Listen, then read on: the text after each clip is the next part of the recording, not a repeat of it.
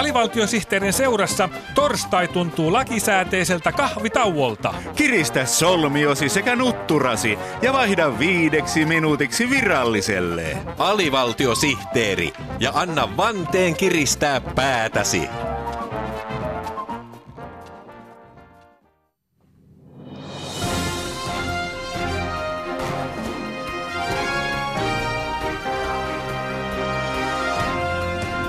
Ja näin polkaistaan käyntiin AVSTTn uutiskone.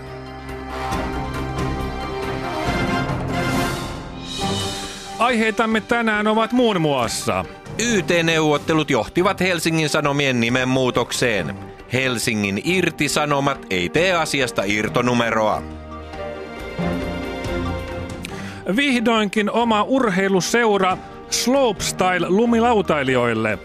Slopen uupuneet lyö muut seurat laudalta.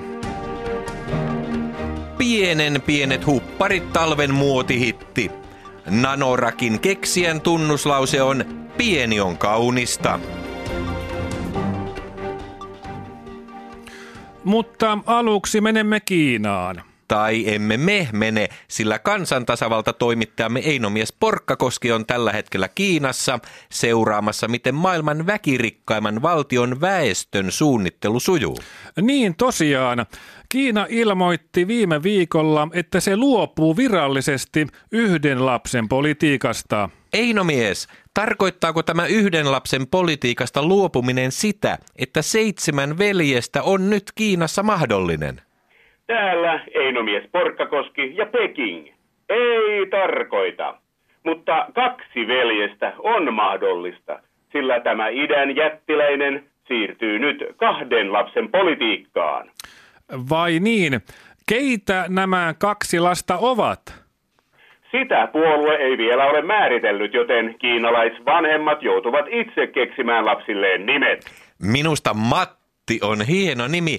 Siinä on sellaista suomalaisten honkien huminaa. Mutta ei tämä kahden lapsen politiikka mikään itsestäänselvä vaihtoehto ollut. Kiinan johdossa pohdittiin monen vuoden ajan, olisiko yhden lapsen politiikasta siirrytty yhden vanhemman politiikkaan. Vai yhden vanhemman politiikkaan? Kyllä, nythän Kiinassa ei virallisesti ole yksinhuoltajia.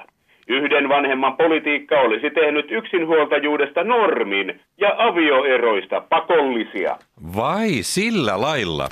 Oliko keskuskomitean suunnitelmissa jo se, kumpi vanhemmista olisi jäänyt lasta huoltamaan? Ei sillä väliä, kunhan on terve.